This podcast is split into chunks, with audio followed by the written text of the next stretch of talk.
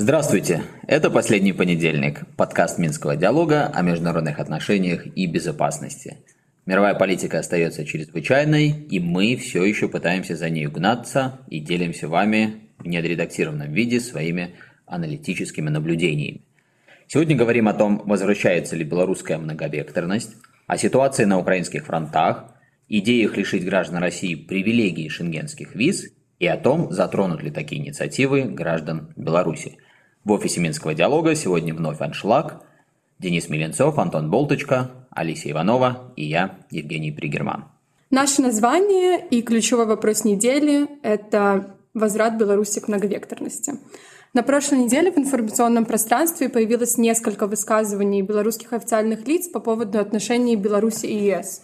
Эти высказывания вызвали некоторый резонанс, особенно среди европейских дипломатов, и главное заявление в этой связи — это заявление Александра Лукашенко на заседании Совета министров. Он сказал, что Беларуси ни в коем случае нельзя уходить из Евросоюза. Он имел в виду прежде всего экономические отношения Беларуси и ЕС, упомянув, что половина экспорта отправлялась именно туда. Поэтому прекращать работу с ЕС категорически нельзя. Но это, кстати, было не единственным заявлением, которое очень важным оказалось в этой связи. Антон, напомни нам, пожалуйста, что же сказал Валерий Ревенко. Ну, во-первых, да, э, на эту тему еще высказался начальник Департамента международного военного сотрудничества Министерства обороны, помощник министра обороны Валерий Ревенко, который сказал следующее, цитата, «Находясь в эпицентре событий в Европе, находясь на таком важном геостратегическом положении, которое занимает Беларусь, по сути, между Востоком и Западом, между Россией и Евросоюзом, конечно, конечно нужно думать об установлении взаимовыгодных отношений, в том числе и со странами-членами блока НАТО». Конец цитаты. А при этом подчеркну, что после совещания э, Александра Лукашенко э, на заседании Совета Министров э, высказались по этой теме и премьер-министр Головченко, и еще ряд профильных министров. А, и вот на этом всем фоне, на фоне такого заброса этой информации и сигналов о том, что Беларусь готова начать в очередной раз сотрудничество с Европейским Союзом, возникает вопрос, а что означают эти заявления? Является ли это сигналом в сторону Европейского Союза. Тем более, что некоторые официальные лица в Европейском Союзе, по нашим сведениям, уже интерпретировали данное заявление как первые ласточки изменяющейся позиции Минска в отношении с Европейским Союзом и Западом в целом. Поэтому да, давайте спросим, Денис, Женя, как вы думаете, это является действительно положительным сигналом со стороны Минска в сторону Запада? Это, конечно, позитивные сигналы, но, во-первых, нужно сказать, что это сигналы не новые, потому что официальный Минск там, и через президента, и через Министерство иностранных дел, и других белорусских чиновников постоянно подчеркивали, что вот там, в любых официальных заявлениях практически, что да, там есть санкции, это нам не нравится, э, позиция Запада нам не нравится, там некоторые страны вообще были назначены организаторами э, переворота в Беларуси, но тем не менее всегда вот шла под официальными этими заявлениями приписка, даже в отношении санкций, когда Беларусь комментировала. Санкции, американские, евросоюзовские, в конце там все время есть приписка, но мы готовы к полноценному, равноправному, взаимоуважительному сотрудничеству. И Беларусь заинтересована в развитии вот э, такого, э, такой модальности отношений и с Соединенными Штатами Америки, с Европейским Союзом и даже с блоком НАТО. То есть нельзя сказать, что это что-то совершенно новое, просто оно концентрировано как-то так сложилось, что и президент, и Министерство обороны э, заявили это вот в таком э, на сжатом отрезке. И э, тут нельзя не вспомнить еще выступление Снабкова на Питерском экономическом форуме, когда он тоже открытым текстом сказал, что Беларусь никуда не денется от многовекторности, потому что у нас огромный экспорт, мы теряем западный экспорт, но Россия нам не может компенсировать своим рынком то, то, что вся наша продукция, которую вот мы потеряли на западных, условно говоря, рынках, она уйдет к ним, поэтому будьте готовы к тому, что мы э, будем эту политику э, экономической многовекторности э, продолжать. То есть получается, как если я тебя правильно понял, эти сигналы были и раньше, то есть вот это событие сконцентрированные э, заявления различных э, официальных лиц не являются каким-то уникальным сигналом в сторону. Да, просто оно теряется, когда у нас тут под боком есть война, и постоянно информация идет в том числе о войне, около войны, отношения Беларуси к войне, то вот такие вот вещи, они как-то пропадают из медийного поля, и когда они вновь появляются, их интерпретируют как совершенно что-то новое. И тут еще нюанс по Европейскому Союзу, тут Женя, наверное, продолжит тогда, что все-таки здесь интерпретируются они Евросоюзом не как позитивные сигналы, э, которые вот приглашают Европейский Союз, э, и он будет готов, Европейский Союз, э, к движению навстречу, а скорее как то, что санкционная политика Запада и Европейского Союза, она работает, поэтому Минск, вот убоявшись санкций, а, готов идти на какие-то уступки, поэтому он посылает такие сигналы. Женя, как, как ты считаешь, является ли этот сигнал действительно сигналом, или, как говорит Денис, это, эти сигналы уже давно поступали, а просто они а, исчезали на фоне другой информационной повестки? Тут и сигналы давно поступали, и есть некие такие константы во внешней политике любой страны, в том числе Беларуси, которые легко определяются, когда вы смотрите как минимум на карту этой страны. Другая проблема, что, к сожалению, не только СМИ, но и, как мы видим, политики и даже дипломаты, что часто, на мой взгляд, очень странно, живут не концептуальными пониманиями каких-то вещей, процессов объективными данностями, а новостными заголовками. И поэтому вот, э, вот эти все истории с сигналами, они приобретают время от времени какие-то даже анекдотичные ситуации. Хотя я бы сказал, здесь э, никакого анекдота, к сожалению, больше нет, э, в том числе в наших отношениях с Европейским Союзом.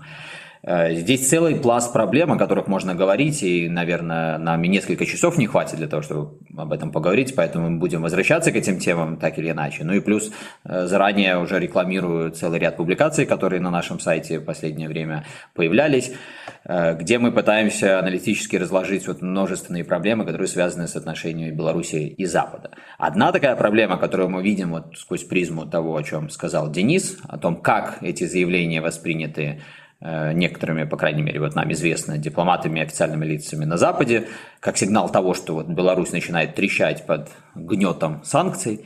Эта проблема связана, ну вот опять же, с классической такой проблемой в теории истории международных отношений.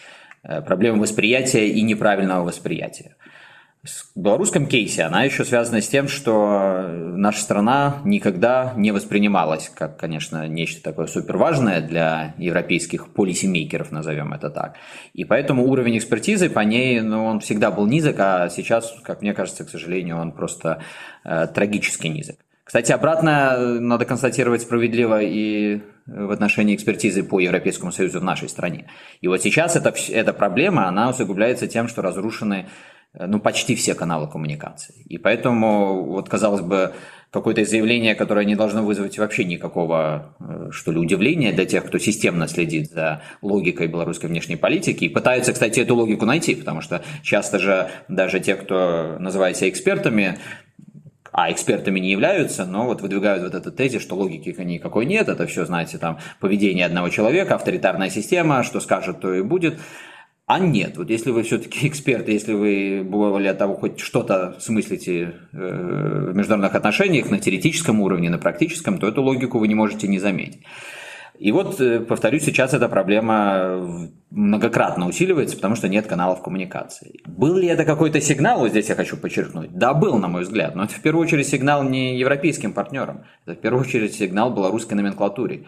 И это тоже совершенно понятная ситуация, потому что когда какой-нибудь там руководитель какого-нибудь белорусского завода, особенно где-то там в глубинке, э, который всегда работал с какими-то партнерами в Европейском Союзе, два года слышит о том, что у нас на политическом уровне у правительства претензии к Европейскому Союзу, но он, естественно, задается вопросом, а стоит ли ему заниматься продолжением э, сотрудничества с европейскими партнерами, особенно если возникают вот эти санкционные проблемы. Может быть, проще вообще э, закрыть глаза на европейское направление и смотреть вот туда в политически популярном направлении какой-нибудь переориентации на Восток. И вот мне кажется, как раз-таки в чем важность этого сигнала и почему, наверное, Лукашенко его делал, это в том, чтобы люди все-таки э, не увлекались политическими где-то тенденциями, а где-то политическими страхами и работали там, где нужно работать, исходя из географии и банальной выручки. Вот э, здесь на фоне того, что ты только что сказал, я бы хотел чтобы ты уточнил, и Денис тоже, возможно, расширил интерпретацию вот этих слов Лукашенко. В частности, он сказал, с ними надо работать, имея в виду Евросоюз. Что подразумевается под этим «с ними надо работать»? Как работать? Ты привел пример, Женя, а, с тем, как там на районе могут различные предприятия а, не заканчивать сотрудничество с Европейским Союзом. Но вот на уровне, например, МИДа, что значит «с ними надо работать»? Какие действия должен предпринимать тот же МИД, чтобы работать с Европейским Союзом? Какие это могут быть, опять же, какая-то политика может быть, учитывая, опять же, отсутствие коммуникации. Ну, у нас же традиционно от МИДа в первую очередь требуется что? Продвижение белорусского экспорта. И, наверное, вот эти акценты правильные или неправильные, мы сейчас это не обсуждаем. Но, наверное, эти акценты вот они остаются, они усиливаются. Здесь э, понятно, опять же, мы по-моему, в середине 2021 года, летом, было большое совещание, если я не путаю даты, с участием Александра Лукашенко и с участием всего белорусского дипломатического Э, комьюнити корпуса, да, э, где в том числе шла речь о том, что нужно задуматься и о стратегических основах белорусской внешней политики. И, конечно, на этом фоне у многих даже э, не директоров заводов, а тех, кто, опять же, там аналитически занимается белорусской внешней политикой, естественным образом возникают вопросы. Что обозначает эта стратегическая переориентировка? Происходит ли она?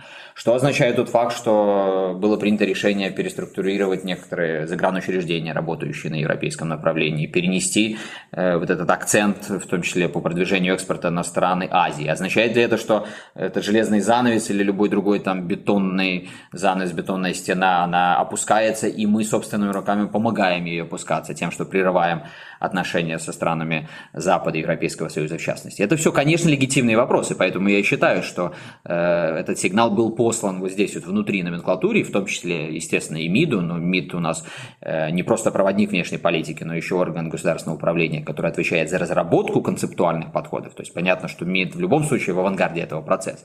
Но еще раз подчеркну, вот здесь э, любым, кто занимается страноведческими какими-то исследованиями, которые касаются Беларуси, вот здесь важно улавливать вот эту разницу. Да, сигнал был, кому он послан и как этот сигнал вписывается в общее такое стратегическое концептуальное видение внешней политики, несмотря на все то, что произошло за последние годы в отношениях Запада. Денис, а, вот о белорусской стороне мы поговорили. Если говорить о Европейском Союзе, когда э, читаешь новости, различные информационные какие-то потоки, везде видишь, что Европейский Союз выставляет такое требование – выпустить всех заключенных, часто можно увидеть, например, провести новые демократические выборы и так далее. И только после этого возможно сотрудничество. Может ли быть вот это работать с ними в условиях, когда Европейский Союз выставляет эти требования. Пойдет ли Европейский Союз на э, эту работу, если не будут выполнены эти требования? Тут нужно немножко укрупнить э, само понятие э, взаимодействия, отношения, потому что речь-то по большому счету шла об экономическом взаимодействии. Вот когда мы отсылаемся к тому, что говорил Лукашенко, то, что ранее говорили белорусские чиновники, эм, Европейский Союз ставит э, политические требования для восстановления политических же отношений. То есть там поездки какие-то высоких э, европейских политиков, чиновников, установление, подписание каких-то там соглашений э, и так далее, и так далее. Вручение верительных грамот президенту Беларуси. Но сейчас же мы смотрим, по факту торговля идет. Беларуси с Европейским Союзом. Мы видим, что, и вот про что говорил Лукашенко, что мы там большую долю нашего экспорта туда поставляли. И а, полностью от нее отказываться ну, тоже нельзя. И сейчас Брюссель не ставит вопрос таким образом, что или вы там отпускаете, а, я утрирую, конечно, политических заключенных, либо мы полностью прекращаем с вами всяческую коммуникацию, в том числе экономическую. Ну, так вопрос не ставится. То есть, а, поэтому речь идет о том, чтобы сохранить то, что мы имеем сегодня, из горяча не рубить. Потому что действительно, что ну, не секрет, и э, белорусская государственная пропаганда, это нейтрально говорю, нейтральными терминами, да, а она довольно часто повышает тоже накал, говорит о том, что вот э, э, недружественное, враждебное государство и так далее, и так далее, делая акцент на политической стороне. Но э, экономическая сторона, вот опять же, что подчеркивает белорусское руководство, она не должна уходить в тень политического, иначе мы сами себе сделаем хуже. Женя, ну могут ли стороны пойти на компромиссы, чтобы начать это сотрудничество? Ну, в любом случае, любое сотрудничество будет подразумевать компромиссы. Другой вопрос, что это за компромиссы, масштаб уступок с различных сторон. И вот здесь вот, мне кажется, мы подходим к самому главному тезису. Этот вопрос нас подводит. Я пытаюсь этот тезис уже, наверное, с полгода активно доносить и в публикациях, и в рамках своих встреч с дипломатами. Заключается он вот в чем. К сожалению, есть большая разница между сегодняшними отношениями Беларуси и Запада, Беларуси и ЕС – и всем тем, что было раньше. То есть вот мы не журналисты, поэтому мы не любим каких-то громких заголовков или, по крайней мере, пытаемся от них уходить. Но, к сожалению, мне кажется, что есть все основания констатировать то, что произошло уже структурное, серьезное изменение. Оно заключается в том, что качественно изменился баланс возможностей и рисков для Беларуси в отношении к Западам. Вот еще раз подчеркну, раньше какие бы плохие отношения, никогда ничего подобного не было. Сейчас это выражается в том, что э, когда белорусское руководство задается вопросом, а что оно может получить в результате каких-то компромиссов и уступок в отношении Европейского Союза или там, Соединенных Штатов Америки, то вот эти выгоды, которые могут быть, они совершенно не очевидны. А риски, которые здесь получатся, политического характера, они более чем, к сожалению, очевидны. И да, речь сегодня идет, судя по всему, о том, чтобы не упустить и существующие экспортные возможности, где-то сохраниться на рынках для того, чтобы, может быть, э, увеличить масштабы взаимодействия чуть позже, когда политическая обстановка будет этому способствовать. Но это все равно не то, что было, скажем, после 2010 года, когда резкое падение отношений, но тем не менее торговля не просто развивалась, а я напомню тем, кто, может быть, э, не следит внимательно за историей белорусско-европейских отношений, тогда политическое ухудшение всегда вело к тому, что в экономическом отношении, наоборот, масштабы цифры увеличивались. Вернее, оно не вело, я неправильно сказал. То есть нельзя сказать, что э, политическое ухудшение отношений способствовало тому, что э, росла экономика, экономическое сотрудничество. Но вот просто эти процессы как-то шли. А, а, параллельно один другому. Есть, на мой взгляд, этому объяснение, но сейчас его касаться не будем. А вот сейчас, судя по всему, впервые мы увидим, когда политическое ухудшение настолько разбивает вообще всю как бы, ткань отношений Беларуси и Европейского Союза, что это сказывается очень серьезно и на экономическом взаимодействии.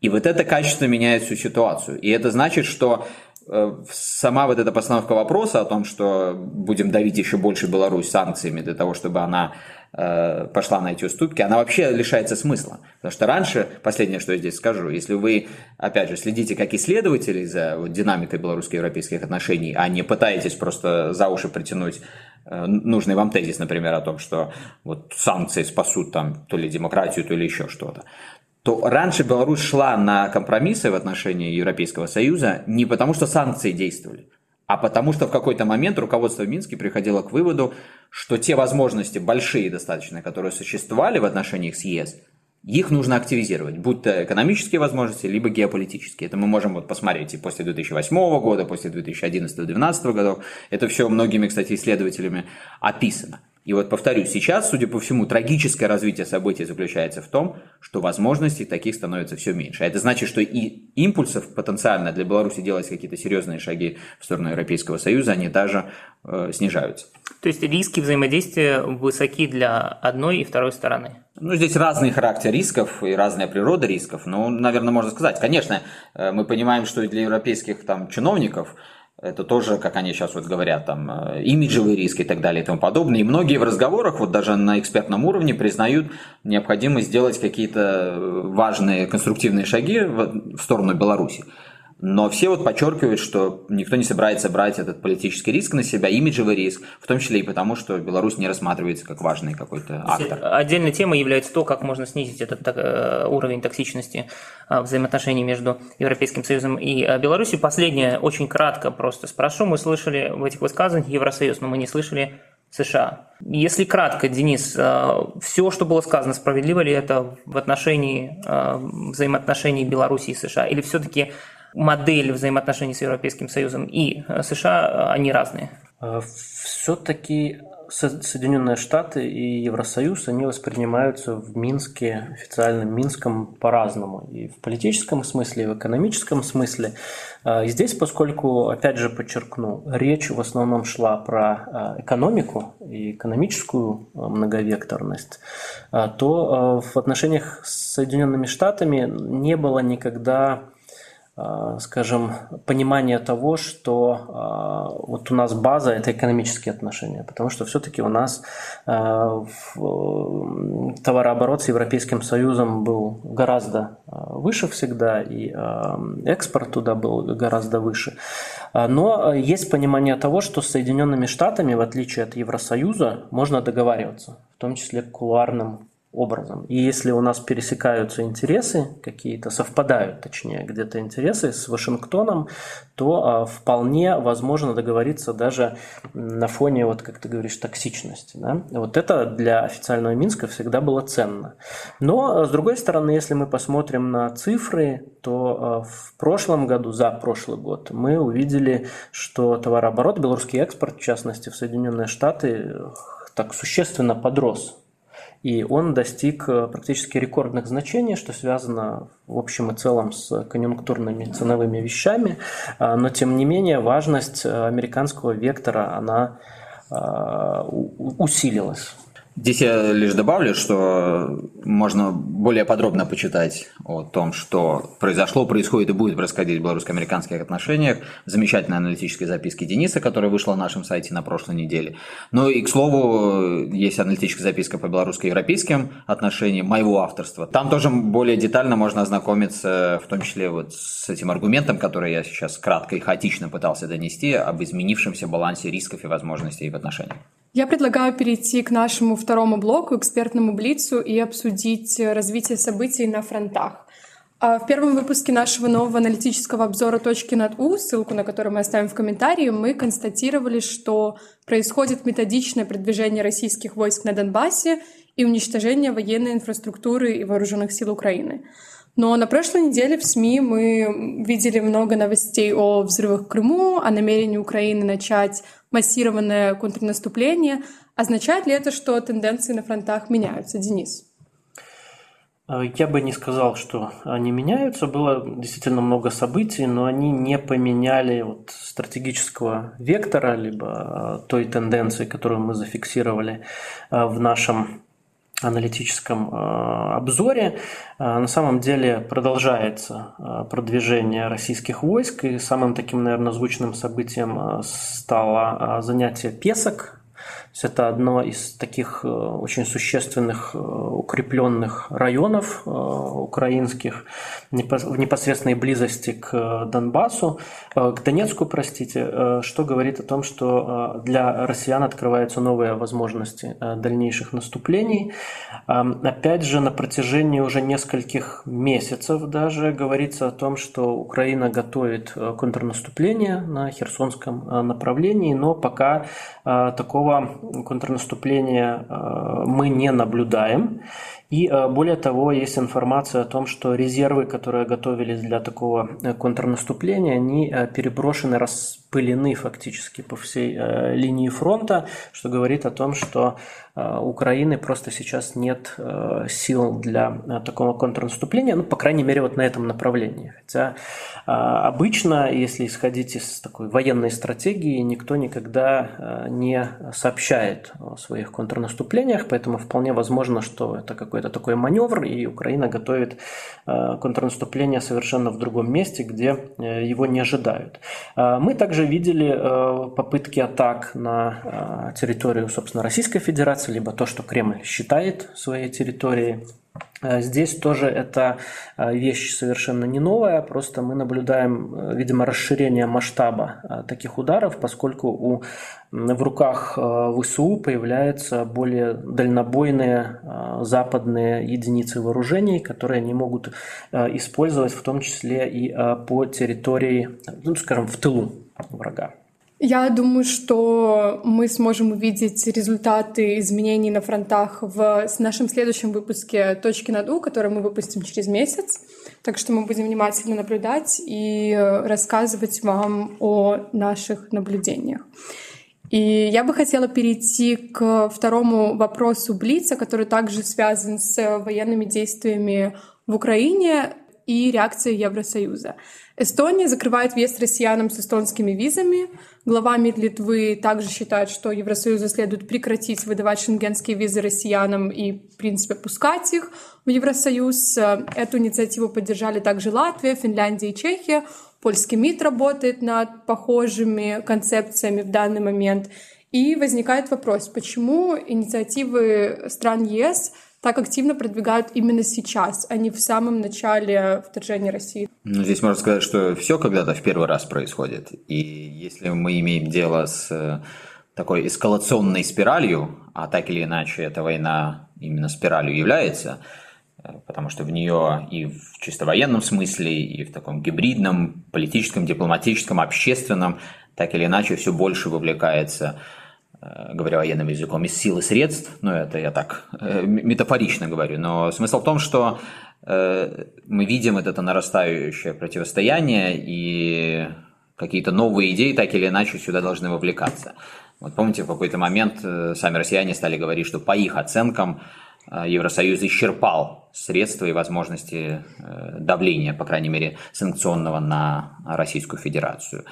Э, если исходить из этого утверждения и исходить из того, что в экономическом плане действительно эти возможности исчерпаны, имеется в виду, что любое последующее действие будет более болезненным для самого, самого Европейского Союза, чем предыдущее с точки зрения экономических санкций, ну то действительно логично ожидать, что в Европейском Союзе политики там, активисты будут искать какие-то дополнительные возможности, где-то символически, где-то менее символически, вот, что ли, подпитывать всю, всю эту динамику. Ну, потому что если с самого начала заявлено, что э, ЕС намерены или там другие западные государства намерены активно отвечать, активно давить, ну, то значит вот таким образом это все и происходит. И понятно, что здесь последствия на самом деле могут быть контрпродуктивными. Это отдельная, конечно, тема, но вот учитывая то, что украинское руководство активно к этому призывает, оно, к слову, тоже ведь э, ведет вот во многом вот эту коммуникационную стратегию, как с телевизора. А, я не в обидном смысле сейчас это скажу, но как шоу. И это, опять же, это просто средство и способ, методология, если хотите, ведения современной войны, которой Украина активно пользуется, потому что очевидно, что в чисто военной сфере она не имеет столько преимуществ, сколько вот в этой сфере. Тем более, что и сам президент профессионал э, коммуникации, профессионал, такой шоумен. Опять же, я это говорю в нормальном смысле, не, не придавая никакого негатива этому. И поэтому, если каждый день президент страны обращается и к своему населению, и к мировому сообществу, то ему тоже нужно предлагать какие-то все новые идеи. И в этом отношении вот идея того, чтобы э, лишить россиян виз, не выдавать, ограничить действие уже выданных виз, но оно как бы логически вписывается сюда, на мой взгляд. И давайте в завершении перейдем к нашему третьему традиционному блогу, прогнозу. Во-первых, быстро проговорим а, накопившиеся уже прогнозы, которые были сделаны. Напомню, мы делаем сейчас больше стратегические прогнозы, которые чаще всего а, сбываются, реализуются в течение нескольких недель. А, первый – это по поводу поставок зерна из Украины. Мы видим, что зерно идет на системной основе. Здесь частично со временем, когда эти поставки будут налажены, Женя и Денис ошиблись, но тем не менее с общим трендом прогноз был сделан правильно. Ну и второй момент связан с Тайванем. Мы видим, что конгрессмены США прилетели на Тайвань. Это очередной такой визит. При этом э, Китай э, практически э, не предпринял каких-то активных в том числе военных действий, и пока все идет только на дипломатическом уровне, как я понимаю, поэтому здесь тоже прогноз был, был сделан с точки зрения вот обозначенного тренда верно. Ну а теперь поговорим о новом прогнозе, и только что мы обсуждали как раз-таки новые ограничения, которые могут быть введены против граждан России, в частности визовые ограничения. Поэтому попробуем спрогнозировать, будут ли эти ограничения введены, и если будут, то будут ли они введены против Беларуси в том числе. Потому что, как мы знаем, чаще всего, а, если а, сейчас э, санкционная политика ведется против России, она чаще в купе идет в том числе и против Беларуси. Как вы думаете, Денис? Что касается шенгенских виз для россиян, то вероятность такая есть, потому что, опять же, как сказал Женя, нужно поддерживать эту постоянную эскалационную спираль, эм, она, к сожалению, действует даже там, где э, вроде как она, э, те решения, которые принимаются, они в ущерб самому Европейскому Союзу.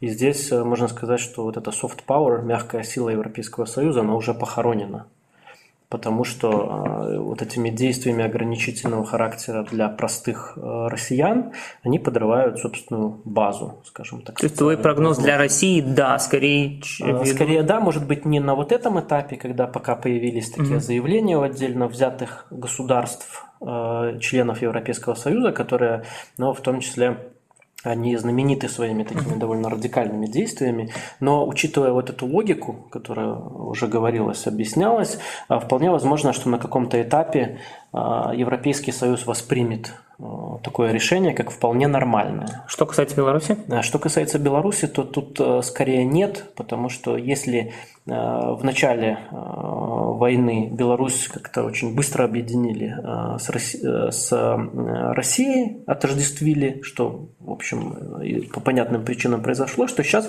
то сейчас белорусская тема, она как бы постепенно отходит на более далекие планы, и Беларусь не так часто, в принципе, вспоминают в контексте войны в Украине, поэтому относительно Беларуси я все-таки вижу здесь меньше вероятность. Женя, твой прогноз, учитывая, что во всех промоциях, во всех статьях, которые я вижу, да, говорится только о России. Что будет с Беларусью? Тут я бы разделил это на два прогноза. Во-первых, э, я думаю, что в ближайшие месяцы мы не получим решения и по э, России, вот именно Европейского Союза. Скорее всего, мы будем видеть то, что отдельные страны, более-менее те, которые уже заявили такое желание, будут вводить на национальном уровне ограничения и будут пытаться давить Брюссель присоединиться уже э, всеми странами-членами. И в этом плане это вот новая такая тема, как когда-то, помните, например, SWIFT был вот вдруг с того ни сего Swift вытаскивали на поверхность и создавался вот этот вот нарратив, как мы его называем, что вот, ну вот надо только отключить от Swift и все, и быть победе нашей, да, вот, к сожалению, вот э, в таком несколько анекдотичном виде будет все, скорее всего, сейчас развиваться и с визами. Но Swift и... отключили в итоге тут. Да, да, ну так вот Swift отключили, это та же история вот этого эскалационного э, повышения ставок, да, и для того, чтобы их повысить, нужно убедить и общество, и там своих партнеров по ЕС, которые не хотят это делать, что вот-вот этот шаг, и он нам э, все принесет то, что мы хотим. Так что, ну, я думаю, что в ближайшие там перспективе 3-4 месяца э, навряд ли будет какое-то такое решение всего Европейского Союза. Соответственно, и по Беларуси, скорее всего, какие-то отдельные страны время от времени будут инициировать эту тему, э, и примерно так же вот это будет происходить, как мы видели кейсы там в Чехии с белорусскими гражданами и возможностями, например, для студентов. Э, в Эстонии там то же самое время от времени звучит. А, но, опять же, я тоже думаю, что вряд ли это приобретет вот настолько сильный такой характер, как в отношении граждан России. Что ж, мне нравится, когда прогнозы немного различаются. В данном случае есть различия по времени и немного по содержанию. Поэтому, дорогие слушатели, оставайтесь с нами и всегда э, проверяйте, насколько прогнозы сбываются или нет.